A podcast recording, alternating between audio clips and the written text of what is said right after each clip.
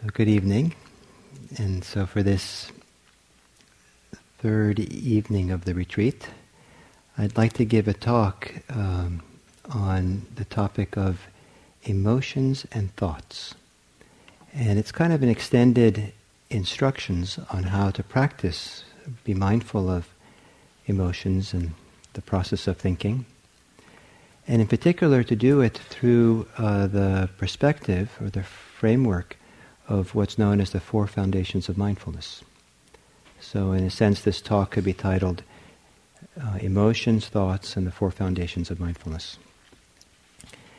Uh, for those of you who uh, don't know, the four foundations of mindfulness uh, uh, are four areas that the Buddha talked about for cultivating and developing a mindfulness for the purposes of becoming free for the purposes, it clearly, explicitly says, for the purpose of overcoming all distress and for attaining freedom. And, um, and those four uh, areas that the Buddha talked about were described in a discourse called the Four Discourse on the Four Foundations of Mindfulness. And all streams of vipassana practice uh, originate from this one discourse. So it's a very important teaching for us. And um, the four foundations of mindfulness are uh, the first is the body, so mindfulness of the body, and within that, this particular foundation is included instructions on mindfulness of breathing. The second foundation is mindfulness of what sometimes is called feeling tone, that Sharda talked about this morning. And um, this is whether th- that aspect of our experience has to do with whether it's pleasant, unpleasant, or neither pleasant or unpleasant. Uh, the feeling tone, the head, some people call it the hedonic tone. And then the third foundation is mental states. It's called chitta, is the Pali word, and it's, uh, it's kind of the, the overall quality of the mind, the overall uh, gestalt, mood, uh, state in which the mind is in, a state of mind, as opposed to particular functionings of mind. And then the the um, fourth is the foundation uh, has the title is the foundation of mindfulness of dharmas, dhammas, and this has to do very simplistically, maybe most easily say it has to do with looking at our experience through particular teachings the Buddha gave that have to do with either keep that what keeps us enslaved in bondage in attachment, or what helps liberate us. So it's looking at our experience through particular processes of the mind that have to, those processes have to do with um, clinging or suffering, and those that have to do with f- liberation or freedom from suffering. So, four foundations of mindfulness body, feeling tone, states of mind, and dharmas. Um, now, when we give instructions for mindfulness here at Spirit Rock, uh, like we're doing for you in the retreat, it's fairly common for the instructions to go well, first day instructions on the breath, the second day or soon thereafter instructions on mindfulness of the body, followed by mindfulness of emotion, followed by mindfulness of thinking. Occasionally, like uh, Sharda this morning, they'll slip in some teachings about the feeling tone. Very occasionally, someone might devote a whole morning instructions to the feeling tone, but sometimes the feeling tone, the second foundation, maybe hardly gets any mention on the retreat.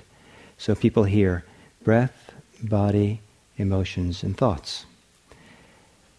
Some people then assume that the three, the four foundations of mindfulness that the Buddha taught are breath, body, emotions, and thoughts. But they're not. Um, they're, something, you know, they're two different set, sets of lists. So then the fair question is how is it that these two lists interact? How do they work together? The Buddha emphasized the four foundations of mindfulness the Spirit Rock teachers emphasize, you know, these other 4 mm-hmm. uh, the four foundations of Spirit Rock. and, um, and so that's a little bit the topic for today. If we look at, um, you know, the discourse, as I said earlier, the emphasis is liberation, becoming free.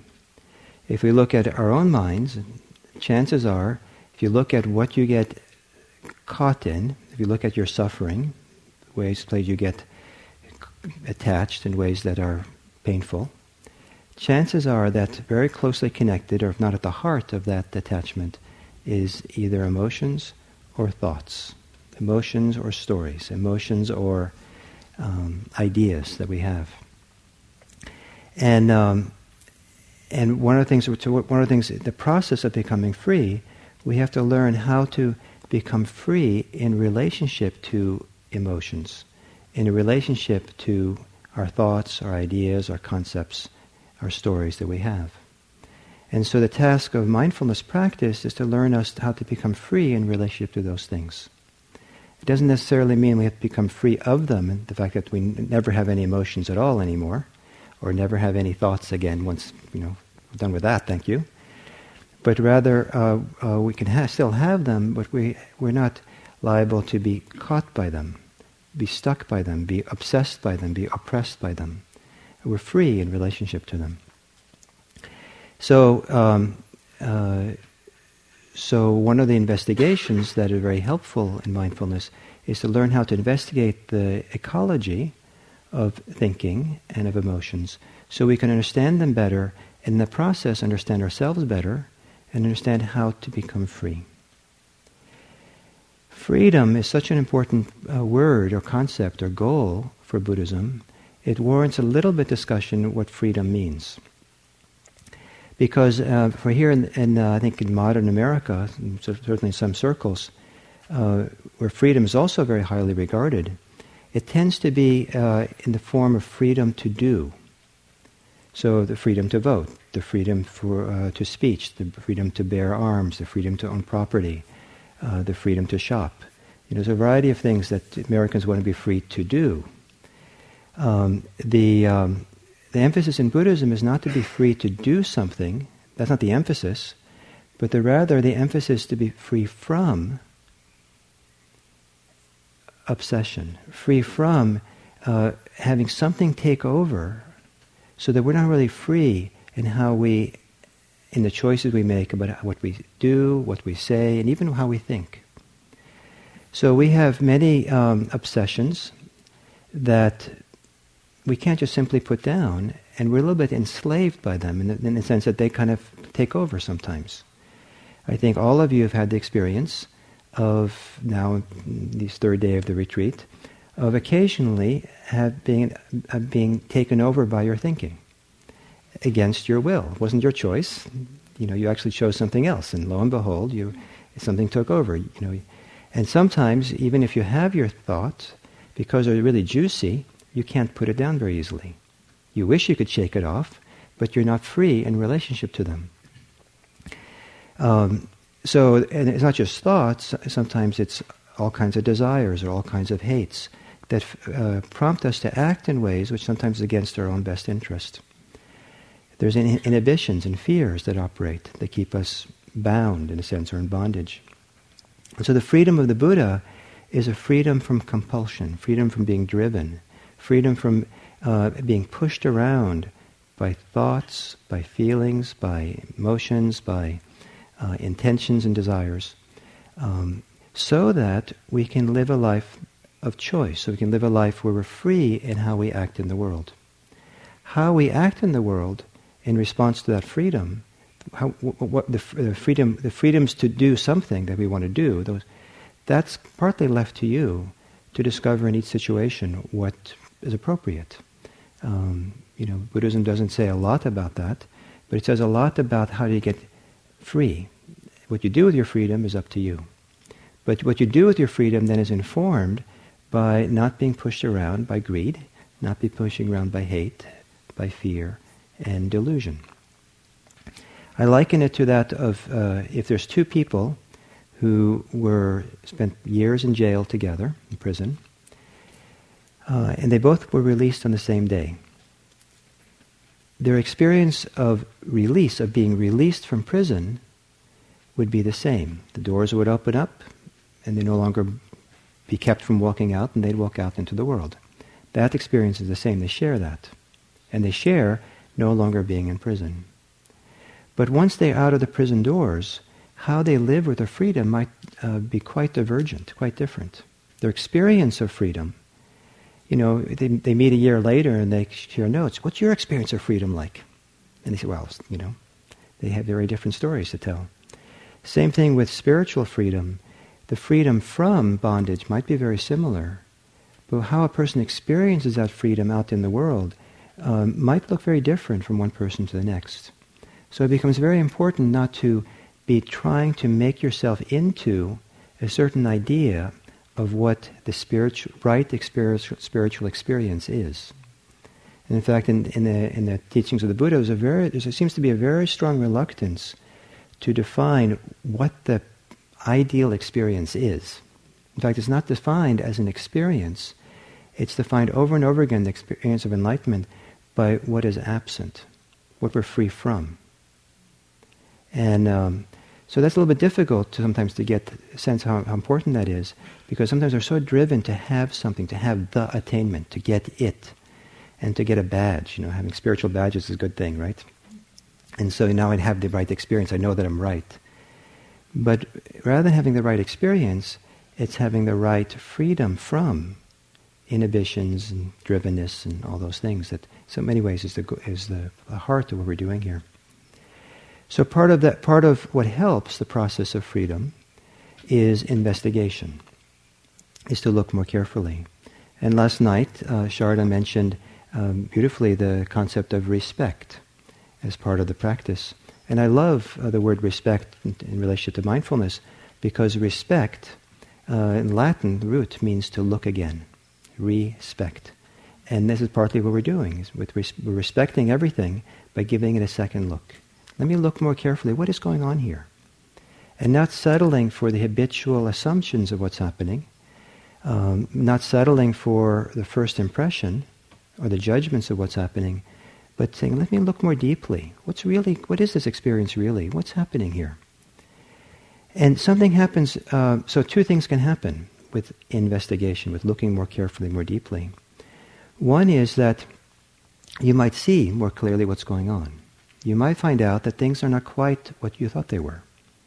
And that's one of the one of the ways I'm hoping to challenge you in this talk tonight, when I talked about thoughts and emotions, is to um, somehow, my hope, is to get you to be willing to look at the phenomena of thinking and to look at your emotions in a new way, so that to break out of the mold of old habit of how you relate to it, how you think of it. so the first thing is you might see it in a new way. And this chart also talked about the importance of we're, we're, not necessarily having a new experience, we're seeing it in a new way when we do mindfulness. It means you don't have to get rid of anything, but you have to see it more clearly and in a new way. The second thing that happens is that when you bring investigation to some to the inner landscape, when you stop and say, what is going on here? You're actually changing the local ecology. You know, if you take a local ecosystem and you add a new species, uh, the whole ecosystem has to adopt accordingly, shifts and changes. If you add, um, so if you add a new species to your mind, the whole mind has to change a little bit. And investigation is the new species. You know, we're adding investigation. And when you're investigating something, when you say, what is this? At that moment, you're not caught by the experience, not lost in it. You, a little, little bit, kind of like you're stepping back, and you're you have enough presence of mind to say, what is this experience? As opposed to living in it, being kind of swirling around in it. You might be swirling around in thoughts. It's very hard to get out of. But if you, at some point you say, oh, you know, this is, you know, interesting. I spent my life swirling around thoughts, and I'm always chasing after the thoughts themselves, the ideas. But what is it like for a human mind to be thinking? What does it feel like from the inside to be thinking? If I was a Martian anthropologist who entered into the bloodstream of a human being and was taking field notes of what the experience of thinking is like, what would that be like? When you, when you ask, what is this experience like? You're no longer in the grip of the thoughts as much as you were. And that makes a difference. That changes the ecology in some way. It changes the direction in which your mental world is going. It might not initially feel like a big change, but as you know, if, if you take two parallel lines and nudge one of them slightly to the right, initially there's not much, you know, they, they're not very far apart as they travel down the line. But over time, distance, the distance becomes greater and greater and greater. If you take a little bit and nudge your mind by asking the question, what is this? And stay there, what is this? It begins moving yourself to greater freedom. Just that question, what is this? You know, step back. Um, sometimes I think about it, this whole process of mindfulness is kind of stepping back in a healthy way and, and taking, a, taking a, a clearer view of what is it going on here. Let me experience it more for what it is directly, as opposed to being in the fray. An image I like is that of, um, of um, maybe some of you have been at some kind of gathering of people where they're all having talking wildly and aggressively or loudly, and they're all kind of talking to each other over each other. Maybe it's a terrible party or something, political party, and they're yelling and screaming, or who knows what's going on. It's a big kind of event, and you're in it also, you know, telling your point of view. But then for some, they're all huddled over, you know, and trying to get their point in. And then you you you maybe you have to go to the bathroom, so you leave and when you come back, they're still continuing. But when you come back, you're standing on the kind of the outside by the door and you're looking in. And you say, wow, they're really in it. But I'm not. But I can see it clearly what it is. And then a more magic moment is that someone else who has stepped out of the fray, is not in it, and your eyes meet. And you kind of have this little glimmer of recognition. Yes, we're not caught like they are. So to step back and not be in it is the task of mindfulness. Uh, so how do we do this with thinking and emotions? This is where the four foundations of mindfulness come in.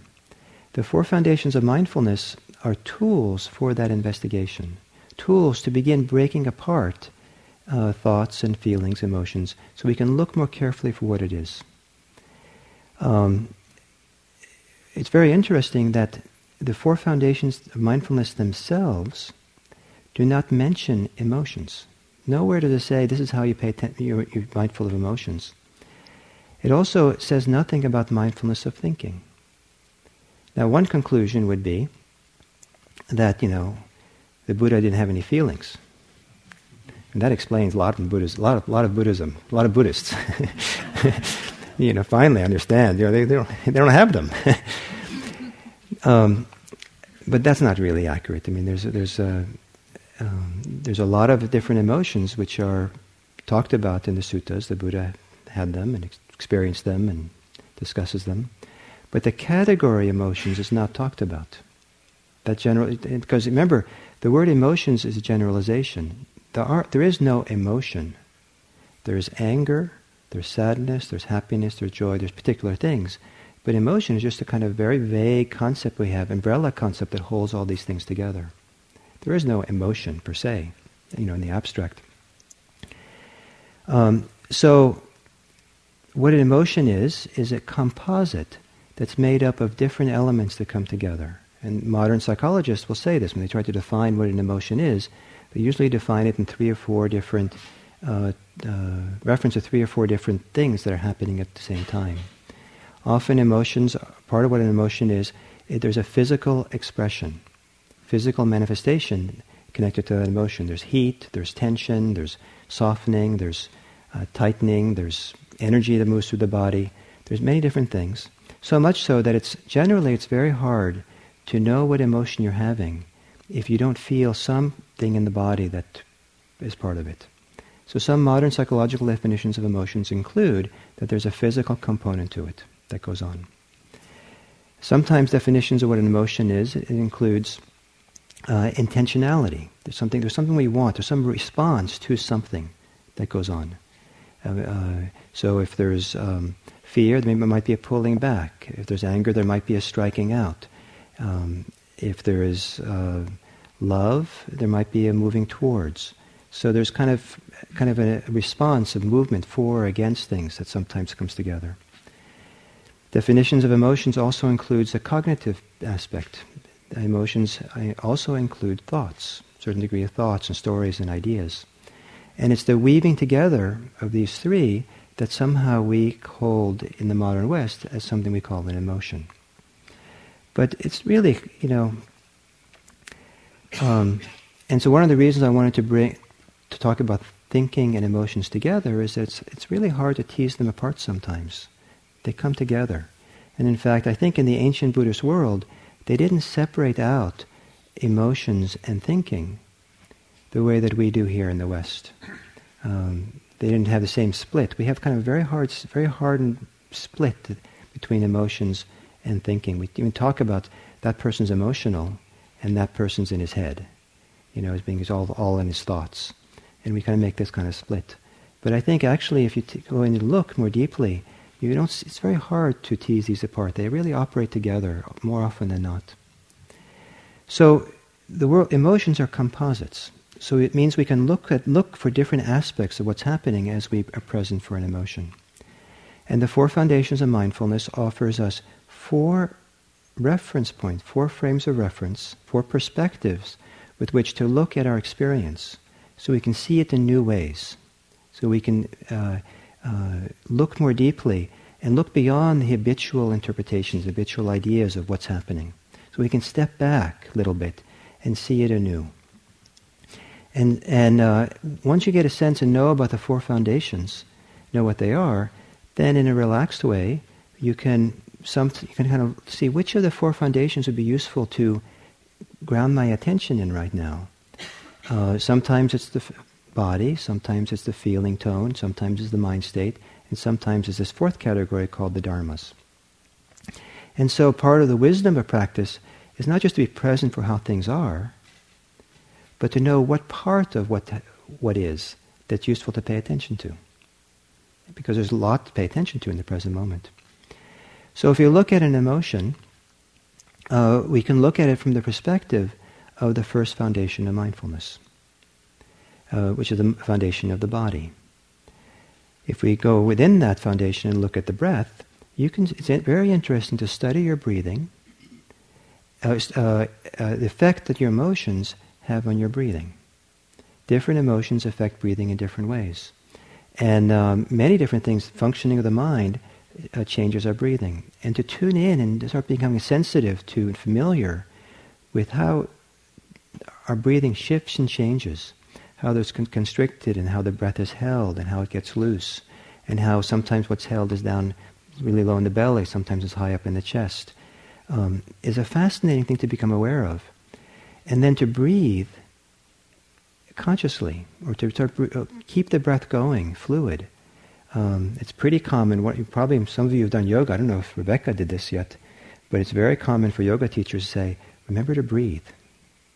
Remember to breathe," because people, you know, get so, you know, z- uh, zeroed in or trying so hard in the yoga poses, and that you also do that, when, you know, with the mind. There's a classic exercise to do which is to uh, fixate your eyes on some point in front of you and don't let it waver. Just really focus on that one point.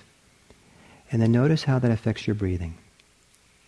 And most people will find that if you really hold your eyes fixated in one point, the, uh, the, the, the chest area, the breathing there, tends to get a little bit locked up. So what we do with our mind, what we do with our attention, affects the breathing. And um, and if we're not conscious of it, then it can stay, stay tight. If we become aware of it and then relax a little bit and keep breathing mindfully, then it tends to lubricate the emotional life. It's a little bit hard in the, the mental life. It's a little bit harder, a little bit harder, maybe not, it's a little bit harder to get caught or stay caught if your breathing is fluid. If you're aware of your breathing, you stay fluid. So I called mindfulness of breathing the great lubricator. It keeps, the, keeps us lubricated so we don't get kind of rusty. So it's possible to pay attention to emotions by saying, how is this affecting my breathing? And as you tune into your breathing, um, that might in turn be a feedback loop back to your emotions. Some of the emotions that we get fixated and locked into might loosen up a little bit. Um, so a classic thing, you know, this is interesting to tell you maybe. For those of you who get nervous about coming to what we call an interview with a teacher. Uh, you know, you know, I'm sure some of you have done that. You know, what am I going to say? And I'm going to be judged, and I probably don't didn't have the right experience, and you know. Anyway, who knows why you're nervous? But it's a nervous thing, right? It's a big social event of the day.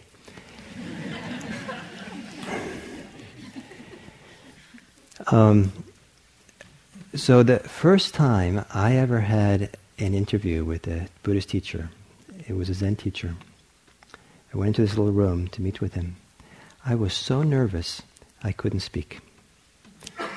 And he said, Gil, breathe deeply. Breathe deeply.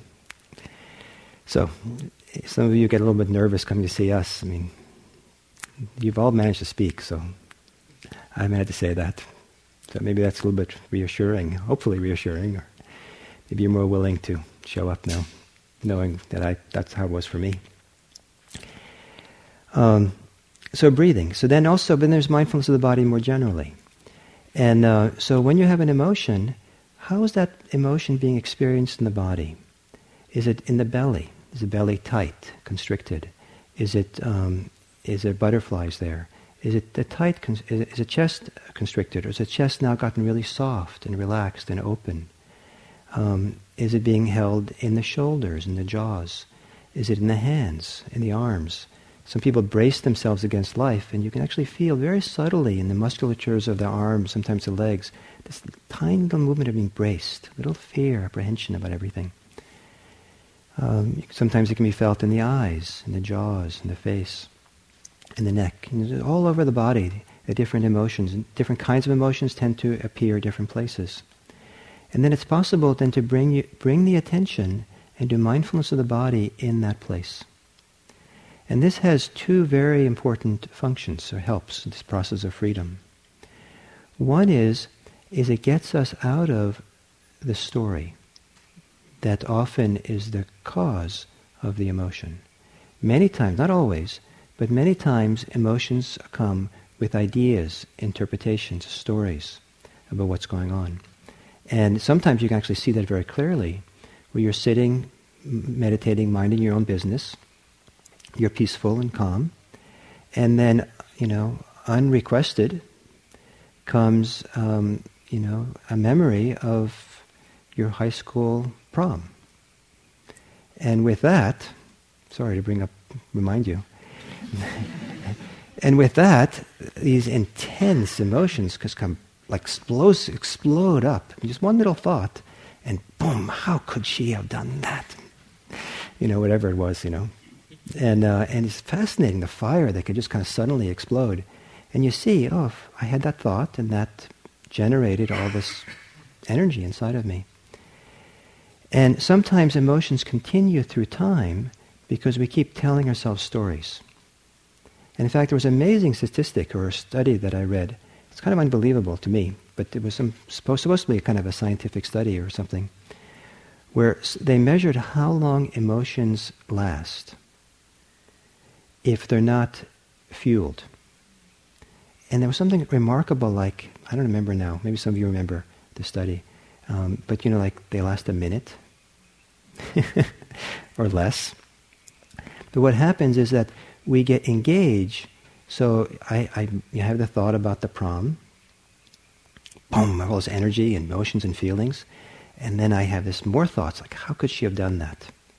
And you know, I need to find her and give her a piece of my mind you know, and, and by that reminds me of this other person back in high school, and boy, that person really irritated me, and you know, and there are other people in the world like that, and this this is an injustice, and someone has to do something about this, and and it takes a while. You might spend ten minutes on that road until you realize, you know, I can do something about all this. I think I can look at my mind, but it takes a while to get that there.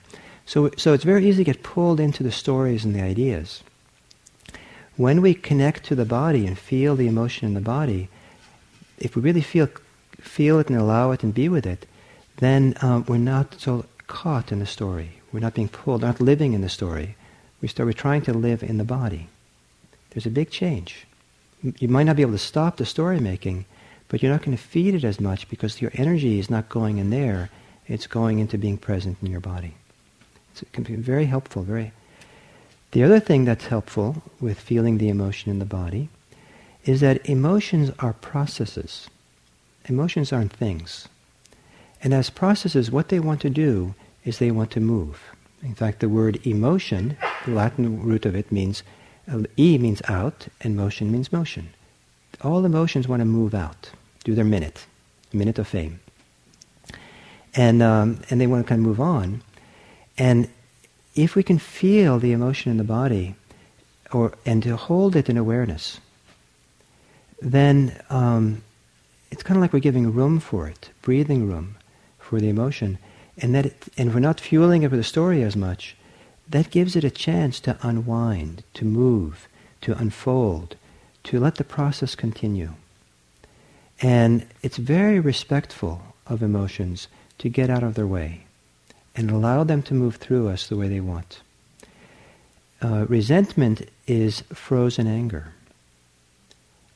So the idea is to get out of the way and let it return, let it return it just to anger and let the anger move through. Um, and so there's a lot of different emotions like that where we kind of lock get locked around them. And so to feel in the body and then relax.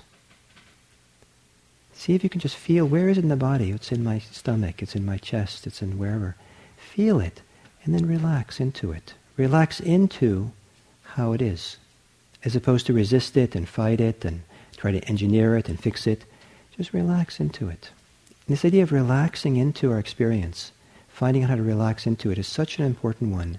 Partly because it's very respectful and allows the inner movement, the processing to occur and to, to continue. The fact that you're going to let your emotions free doesn't mean that it's going to get better automatically. Sometimes it's going to get, in conventional language, worse. In dharmic language, it's going to get stronger. Uh, it, you could be sitting on bottled rage, and what first you feel is a little bit of irritation. Oh, Gil said to open, relax into the irritation. So, okay, I'll relax. And lo and behold, the resistance, the repression of the, you know, is let go of. And in that little bit of irritation that we relax into, boom, all that rage finally has a chance to surface. So all that rage bubbles up in a Spirit Rock in the retreat. Does that make you a bad Buddhist? If you're a good Buddhist, you should be kind and serene, wise. Shouldn't be filled with murderous rage. You, sh- you shouldn't be filled with red hot lust. You shouldn't be filled with, you know, utter fear and dread. You know, that's not cool. Please don't think that way. This is one of the most beautiful and safest and appropriate places in the world to let your emotions free while you don't move.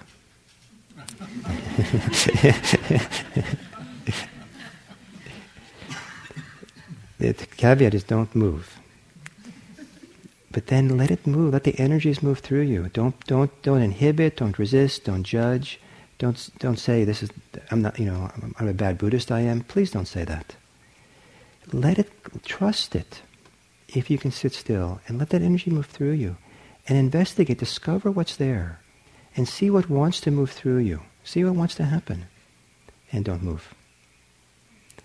And uh, so it's all allowed and you might discover something very important about yourself. And this idea of not moving is not only not moving physically, there's an art here of when we investigate, we look more carefully, is we're not analyzing, we're not like a detective who's kind of like engineering and or engineer is kind of picking apart all the pieces and everything, how does it all work and why is it all there? It's more like we're gazing upon it kindly and are still. Look kindly upon your emotions and then see if the mind, the, the looking mind, the mind that can be the present, let it be still. Not, not frozen, but kind of soft. Let it be still. Kind of like, maybe like, if you're listening to a sound far in the distance, you would perhaps let your thinking mind be really quiet so you can hear it. Or if you go out here sometimes and you turn the bend in the trail and there's a deer. And you get really still physically. You don't want to frighten it. It's so nice to see the deer. It's deering, deer's looking at you. And I think there's a tendency to let the thinking mind also get really quiet and still. As part of that stillness of just being there with the deer, the shy deer. There's something very shy in our in our minds, in our hearts, that kind of needs us to be still. Just be there. A very kind stillness. Relax. Be there. And let the, what's shy show itself. What is it that's shy, buried inside of your murderous rage? What is it that's shy, that's there underneath your fear? What is it that's there? To be still. And so it, it can be helped to use the body as the anchor to help with that stillness. Don't go in there and try to fix it or make it go away, whatever it might be. Go in there as if it has permission to be there forever. And you're respectfully just going to hold it be there. Some people find it helpful with difficult emotions to have an image that awareness is like soft, gentle hands that are cupped together, and you come up from below and feel the emotion. Just hold it there. Another image is, is difficult emotions is that awareness is like soft cotton balls. And you just gently come up to, close to the fear. I mean, not too close, or just the edge, and just tap it lightly and then pull back. Tap it lightly, just feel a little bit and pull back. There's different images that can be helpful to you. You can kind of be respectful and hold it and be present. Feel it in the body. Just let it be. See what goes on in the body and see how it unfolds um, on its own. It's a very powerful, very beautiful. It's one of the great things uh, I've learned to trust through doing mindfulness practice is trusting the body, trusting being present for the experience there. So that's a frame of reference, it's perspective with which to look at emotions, to the frame of reference of how it's experienced in the body. The other frame of reference is to look at emotions through perspectives of how it's experienced in um, as a feeling tone, the second foundation. Because sometimes what we're reacting to is we're not reacting to the emotion itself, we're reacting to that it's unpleasant or it's pleasant. And in fact, a lot of what people react to in life it's, uh, is whether it's pleasant or unpleasant. Uh, I, I, believe that there are amazingly sophisticated political philosophies that have their origin in someone who, di- who didn't like that unpleasant thing. And so their reaction, they built this whole world around how to get rid of it. It would have been a lot easier if they just learned to relax. And um, it's very humbling sometimes to see that there's a, this amoeba-like response of going towards what's pleasant, away from what's unpleasant, operates on these sophisticated human beings. And so sometimes it's interesting, you know, now that I'm having this emotion, how is it? Is this a pleasant one or is it an unpleasant one?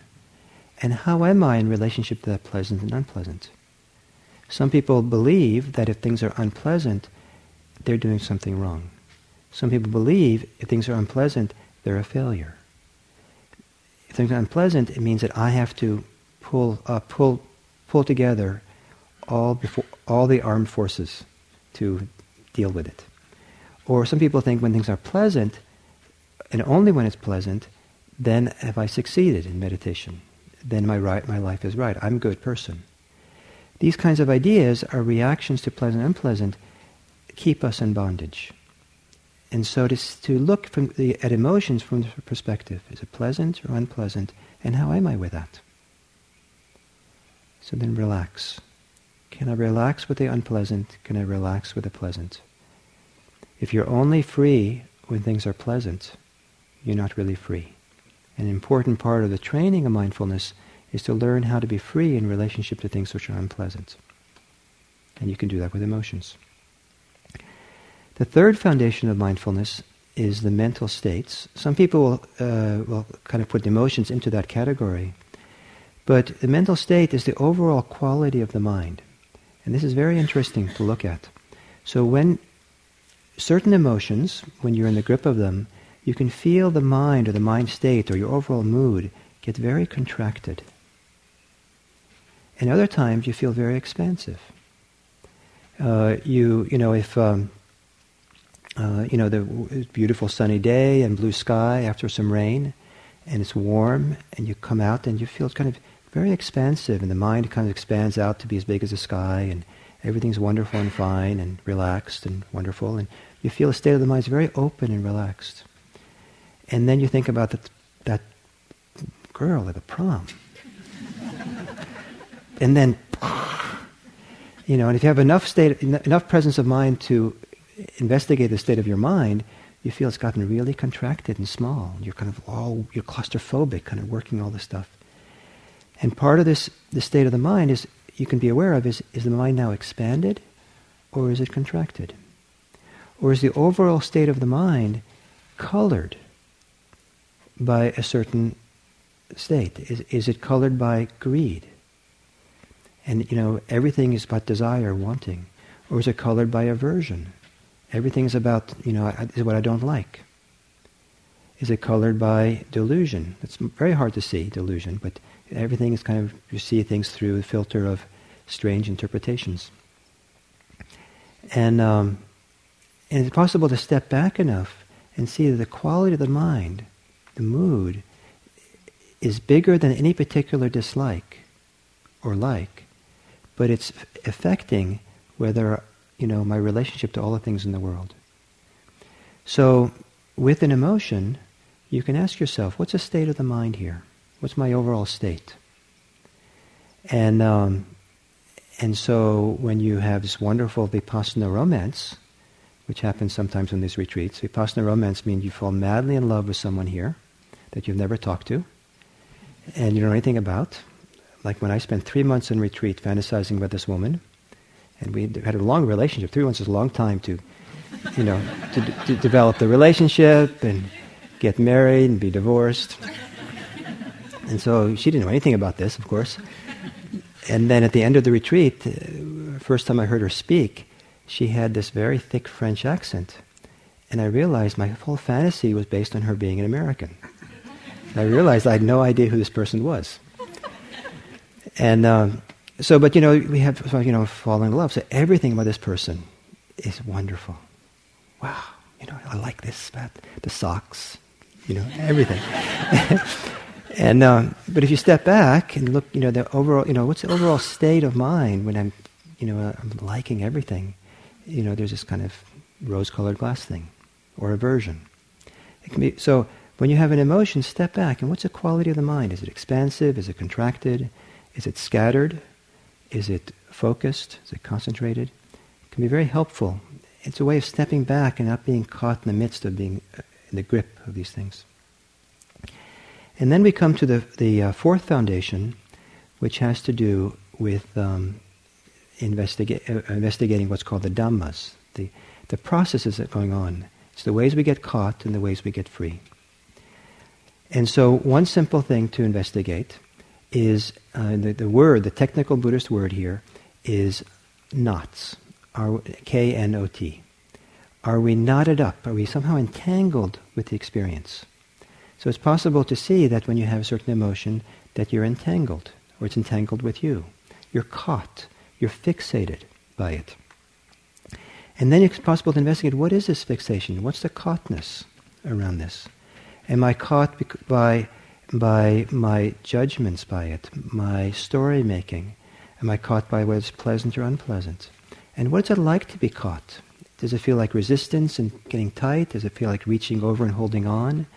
Um, is it, uh, does it, is it uh, represent kind of spinning of stories over and over and over again I can't let go of? What's the nature of that entanglement? As opposed to believing the emotion, as opposed to being the emotion, stepping back and, and questioning, is there some attachment operating here?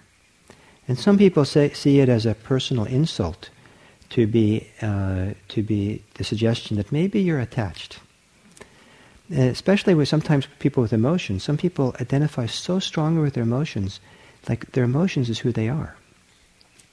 And so to say, well, there might be some attachment connected to the emotion is very frightening or very disturbing because, you know, who are they going to be if they're not, you know, attached to their emotion? Um,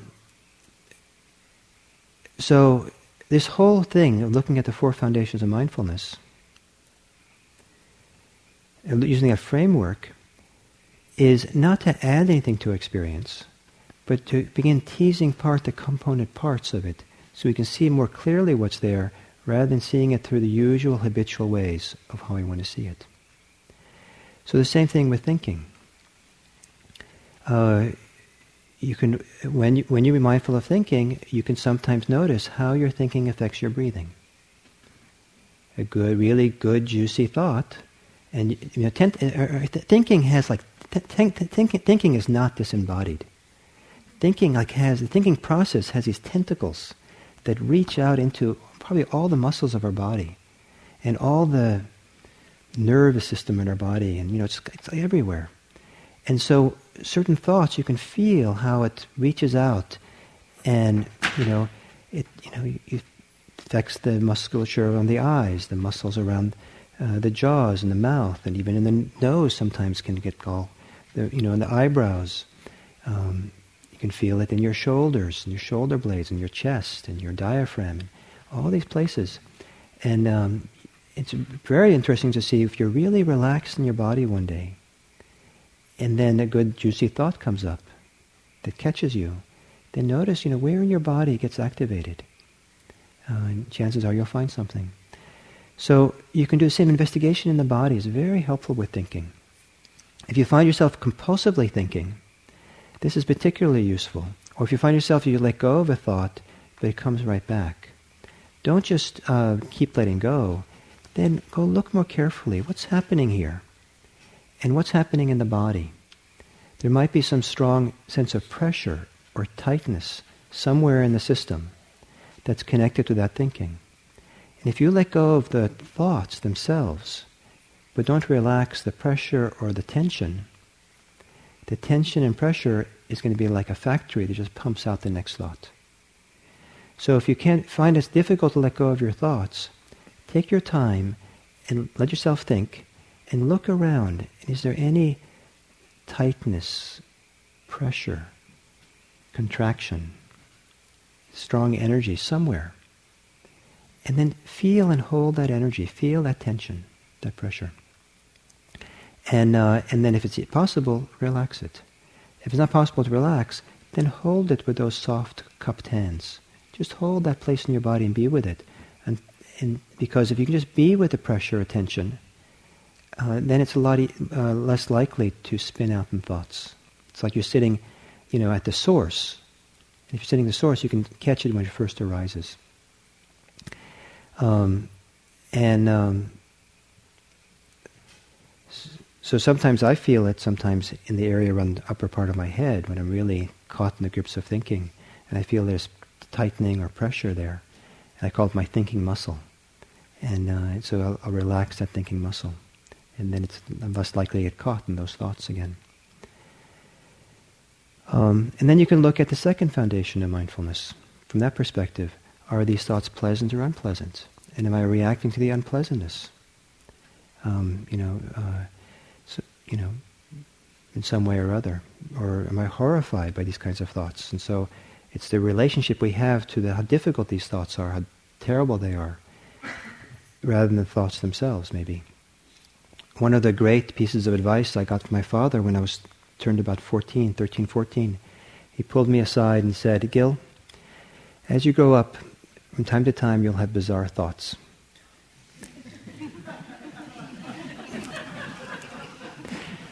He said, Everyone has that. Don't worry about it. and I didn't quite know what he meant. But soon enough, I did. and luckily, I'd been warned. It's like, oh, oh, just that. The other really good, useful piece of advice I got around thinking, in meditation especially, was the instructions in meditation don't be bothered by your thoughts. Very, maybe it's difficult to do, but don't be bothered by your thoughts. Because if you're bothered by your thoughts, there's more pressure to think. You'll just spin out some more. Being bothered is more thinking. So don't be bothered. Just, you know, be relaxed about it. Have a friendly attitude towards thinking mind. You're not at war with your think, your thoughts, as much as some of you think you are. Don't have a war against them. Be, be, be kind. Look upon, it's very interesting, just look upon the phenomena of thinking itself. Look, look your thoughts right in the eye and be really still. Kindly look upon the thoughts directly and be still. And see what happens. If you've never done that, if you're always batting them away, stop batting them away. Just look at them kindly as if they can stay and see what happens. So it's possible to look at thinking from the second foundation. It's also possible to look at the third foundation, the state of the mind. It's uh, some people report that when they're, they're sitting in meditation, they're very calm and spacious and open. That there's a sense of openness and clarity in the mind, spaciousness in the mind, light. Even the, people even talk about their feeling of light, like like uh, you know, as opposed to darkness in the mind when you know when the mind is open and relaxed. And then you have this really juicy thought that you get contracted around. And if you pay attention to the difference, people sometimes report it's like darkness set in. It got dark. It got tight and narrow, claustrophobic. So you can feel the effect that thinking has, certain kinds of thoughts. Is that those thoughts help me be open? Or is those thoughts pulling me in? Or that is, is kind of thoughts kind of um, painting the world rose colored? Is this color, is this painting it black? You know, what's the effect of these kinds of thoughts on an overall state? Some people believe their thoughts. They've never been told they don't have to. Somehow they have authority. We grant our thinking sometimes tremendous authority. Part of the process of mindfulness is to begin to reclaim the authority. So the authority is not in your thoughts, but in you. So you can think all kinds of things, bizarre thoughts, whatever, and you don't have to pick them up. Oh, that's an interpretation. Who knows if that's true? I don't have to go. I don't have to go there. Just let it be. And then it's possible to look at thoughts from the perspective of the fourth foundation of mindfulness. And uh, there's a lot to say in this area, but one of the interesting ways of looking again is the knot, how we're entangled with it. And one of the interesting investigations around the entanglement with thinking is to feel your way into the glue that keeps you yoked to the thinking. Because, you know, it's one thing to have thoughts. It's another thing how intensely involved we are with thoughts, how closely wedded we are to the thoughts, how much we're investing in the thoughts, um, how tight we're close, how claustrophobic and tied up against them we are uh, how much energy is going into them, how loud they are. And um, the um, so what's the glue? What's the gravitational force? Uh, what is that? You know, you know, we let go of a thought, and it's like an elastic band is attached to the thing. Just come right back. You try to let go, boom, something pulls you right back into them. What is that glue? How does that operate? Um, because there is a glue in, in simplistic Buddhist language, we call it attachment. But attach, the word attachment often doesn't help so much. And this is where emotions come into play. Sometimes the glue is some emotional response, some emotional relationship to the ideas, the story we have. And so what is that? Is there an emotion that's somehow in the mix that's keeping the thinking going? That's keeping it so, so, so fixated on it? Um, sometimes it's possible to feel between you and the ideas, the stories, the force that keeps you connected. And just hang there. Feel that. Just be with that. Don't make it a problem. Cup your hands, the metaphoric hands together, and just hold it in your awareness. That glue, that force, that energy that seems to be there. And see what happens when you hold it tenderly that way over time. One of the uh, glues that keeps us really tightly wedded to our thoughts and sometimes tightly wedded to our emotions is the ways in which our emotions and thoughts are connected to our self-concept, to our self-identity. And you can see this pretty easily with this idea that um, we have a lot of, I don't know about all of you, I apologize for generalizing, but most people have a lot of repetitive thoughts. Um, most people have like the, you know, the top 10 tune, you know, top three. Um, you're lucky if you have top 10, then you vary it a little bit. But, uh, but you know, they keep re- reappearing over and over and over again. And um, and what's really amazing is that is that uh, you can say the same thing to yourself, review the same conversation 500 times, and it's just as interesting each time. I mean, if anybody else spoke to you that much, uh, repetitively, you'd wonder about their sanity. And you'd beg them, you'd pay them, you'd threaten them to shut up. But you stay interested. Why? Chances are that most of the thoughts that you're caught up in are self-referential in nature. So you can look, you know, not, you can study what are, are there patterns in what I think about them. I keep thinking about the same thing over and over again. And now, is this just an abstract thought? Or is it somehow referring back to me in some way? What's in some self-concept, some self-concern, some way that's supposed to you know, judgment about myself, interpretation about myself, something. And so part of that glue has to do with self-concept, self-identity. So you can look at that and feel that and question it. Is it necessary to have that glue? Is it necessary to interpret things through the filter of a self-concept? I'm a bad meditator. You refer, that's self-referential. I'm a good meditator. That's self-referential. Um, I'm wearing the wrong color socks for a vipassana retreat. that's self-referential. I'm taking too much food in the dining hall. That's self-referential. And it isn't just, you know, it isn't just self-referential in a matter-of-fact, you know, just easygoing way. Oh, you know, I've taken too much food, and I wonder what people around me think of me, and you know, you know, nice and innocent. That's you know, that's a nice thought to have, and may I have more thoughts like that? Generally, it's not that light-handed. It's glue where the elastic band is tight. It's like fear and concern and dread. You know, dining room's a dreadful place. You know, because what are people going to think about me if I if I don't finish my food? I've had enough, but you know, you know, they don't think I'm, you know, a, whatever. And so, and so it's possible to study how intensely we get involved in self-referential activity. And look upon that kindly and be still. Hold it tenderly in those metaphoric, metaphoric hands of awareness. Don't make anything a problem. Don't make anything that goes on any, any movement of your mind or your heart that goes on here, don't make it a problem.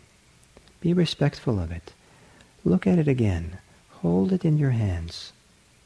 Look on it kindly and be still. It's all okay. And when you feel it's not okay, hold that kindly and be still. Look at that not okayness. Hold, be respectful of that and look at, be present for that. Let it unfold. Let the process unfold. Step back from the fray. Look upon things anew. Assume that your, that your old ways are old habits and old conditioning. Assume that. And then put a question mark behind all the conclusions you have, all the assumptions you have, all the ideas you have about what's going on. Put a question mark behind it. And then step back and say, what's, what, you know, let me look more carefully here. And perhaps one way of looking more carefully is in a relaxed way, using the four foundations of mindfulness. Spend some time feeling this physically, resting in the body, relaxing into how it shows up physically. Spending some time in a relaxed way, as if you have all the time in the world, seeing is this pleasant or unpleasant, and how am I with that? spending some time, if it's accessible, it's not always so easy, but seeing if you can get a sense of the overall state of your mind. What's the quality of the mind? Is it tight, constricted? Is it open, expansive? Is it shut down? Is it available? Is it resistant overall? Is it welcoming? How is it? And then you can also spend some time and look how what's the nature of the entanglement, of the attachment, of the glue, What's my relationship to the emotion? What's my relationship to this thinking? And can I step back and see that more clearly? Not making anything a problem, make no relationship a problem. It's just something else to see and to look at and to look upon kindly and be still.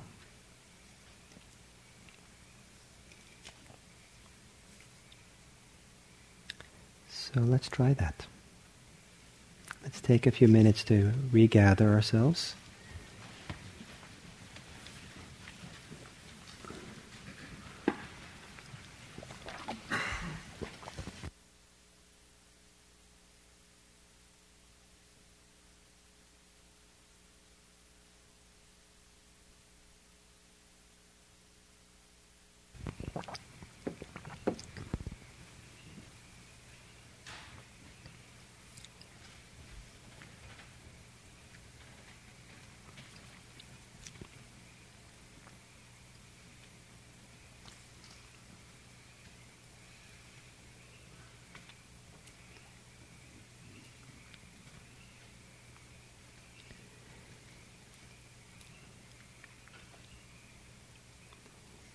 I said a lot in this talk, in these couple of minutes here. Consider if there was maybe one single thing in the talk that would be useful for you to remember. What would that be?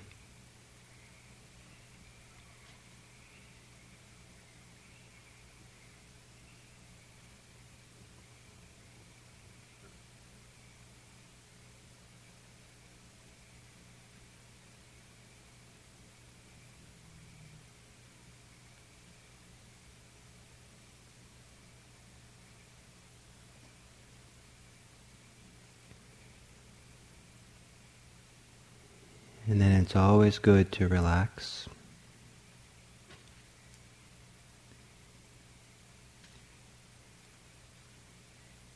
And you might consider the possibility of looking upon your experience kindly and being still.